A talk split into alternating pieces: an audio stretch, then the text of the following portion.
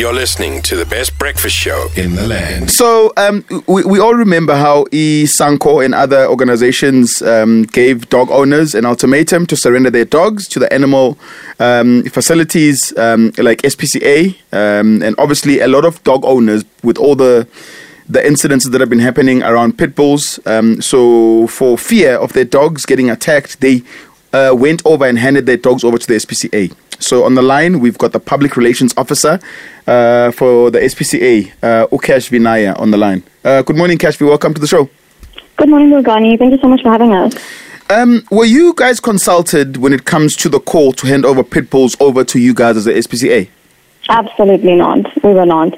Um, when this when this issue started, um, I think it was in the beginning of October. We had already said that you know what we foresee that at some point um, there is going to be a call. Well, not, not that there's going to be a call, but we do foresee that a lot of pit bulls will be surrendered. Yeah. And from then, uh, this issue received a lot of media attention, and it obviously started gaining the attention of major political parties. Um, and then they too jumped on the bandwagon and said that people should surrender their animals to the SPCA. Um, and some of these statements, the NSPCA was misquoted. Um, Okay. So we were not consulted in some of these statements. And just to rectify, So, so place it on record. yeah. At no point did we say, listen, we're going to come around your neighborhood with these parties and we're going to start removing your dogs. It doesn't work that way. So, so in terms of numbers, are you guys coping? Are you seeing that people are surrendering their dogs to the SPCA? Um, so the SPCA deals with unwanted animals on a daily basis. Yeah. Okay. So we deal with an influx of animals every single day. Um, however, there was no way that any of us could foresee that this was it was going to be to this large of an extent. Um, so we are we are dealing with it. However, I think it's fair. It's only fair to say that it, we're not the only role player here, and we do need some assistance from the other role players. Before I ask you what kind of assistance you're looking for, I mean, it just seems so obscure to me that all of a sudden there's so many cases of these pit bulls um, mauling people to death. Has this always been like this, or is it just now getting media attention? Sadly, it's always been like this. If you look back on some of our statements, what we've put out in the media, what we've had on our social media, Yeah. we've been addressing this issue for the longest time.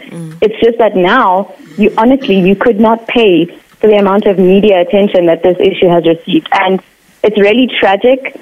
Um, all of the deaths that we're experiencing, and that we're seeing, and that it's being brought um, to the front line. But at least now the conversation has started. At least now people can understand. They can really see that this is a really big issue and attention needs to be given to it now. Now. I'd be interested in knowing what what your views are around the, the, the calling for the animals to be banned.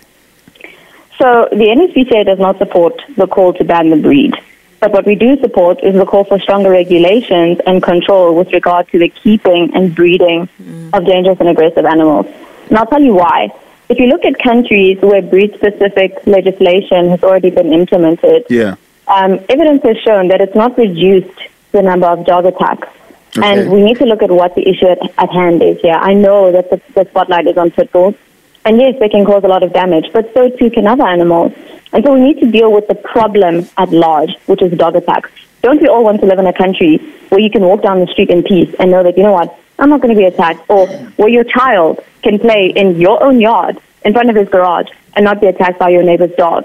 So Yes. it's not just about pit bulls. It's about every other animal, every other dog that has the capability to attack. Don't we want to solve that problem?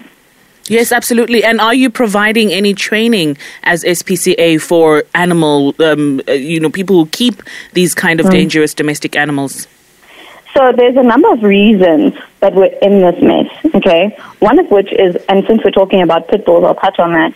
One of which is the fact that people who don't know this breed, who have no experience, have no expertise, they have this animal, um, and they don't know how to properly look after this animal. And when it comes to the SPCA, regardless of whether it's a pit bull or a chihuahua, when you adopt from the SPCA, we take every step to ensure that the dog that is being ad- adopted matches the person that is adopting the animal. Further to this, we also take it a step further. There's a contract that needs to be signed. We ask you, why do you want the dog? What are you going to do with the dog? Where are you going to keep the dog? And then we take it another step further. We come to your house and we make sure, okay, Mr. So and so wants a Great Dane, but he only has a wall that's 1.5 meters. Hmm, this is not going to be suitable. Sorry, Mr. So and so, you can't have this Great Dane. The dog is going to jump over the wall. So when it comes to what, what we do in this adoption, yes, we take it very seriously. And we try to ensure that the animal is rehomed responsibly. Um, when it comes to breeders, however, that is not the case. Breeders simply breed their dogs. A litter of puppies is born. They make money off of each puppy, and they don't care. They don't care where these dogs go. When you buy a dog from a breeder, there are very, very few of them who will ask you, "Listen, what are you going to do with this dog? Oh, you want a pit bull? Do you know anything about pit bulls? Do you know how dangerous these animals can be if you don't look after them?" No, they don't do that. They don't care. It's all about money. Um, we've literally got 30 seconds. How can the public assist, if in any way, um, you know, for the SPCA? How do we help? Um, my suggestion, my, my appeal would be that you donate to your local society. Um, we do not get funding from the government. We are a non-profit organization and we depend on the support from the public to keep running. So if you want to support us, if you want to help us in, with this issue, you need to donate to your local SPCA. Uh, Keshvi, Nair, we'll have to leave it there. Thank you so much for speaking to us this morning. Thank you very much. Uh, that's Keshvi. Uh, she's the public relations officer for the SPCA. Uh, I can imagine how inundated they are with dogs knocking on the door. Ah, also, like a lot of dog owners, obviously live in fear um, that their dogs Yeah. are going to get attacked. Yeah. Hashtag the takeoff At Radio 2000 ZA. on all social media platforms. Be part of an award winning team.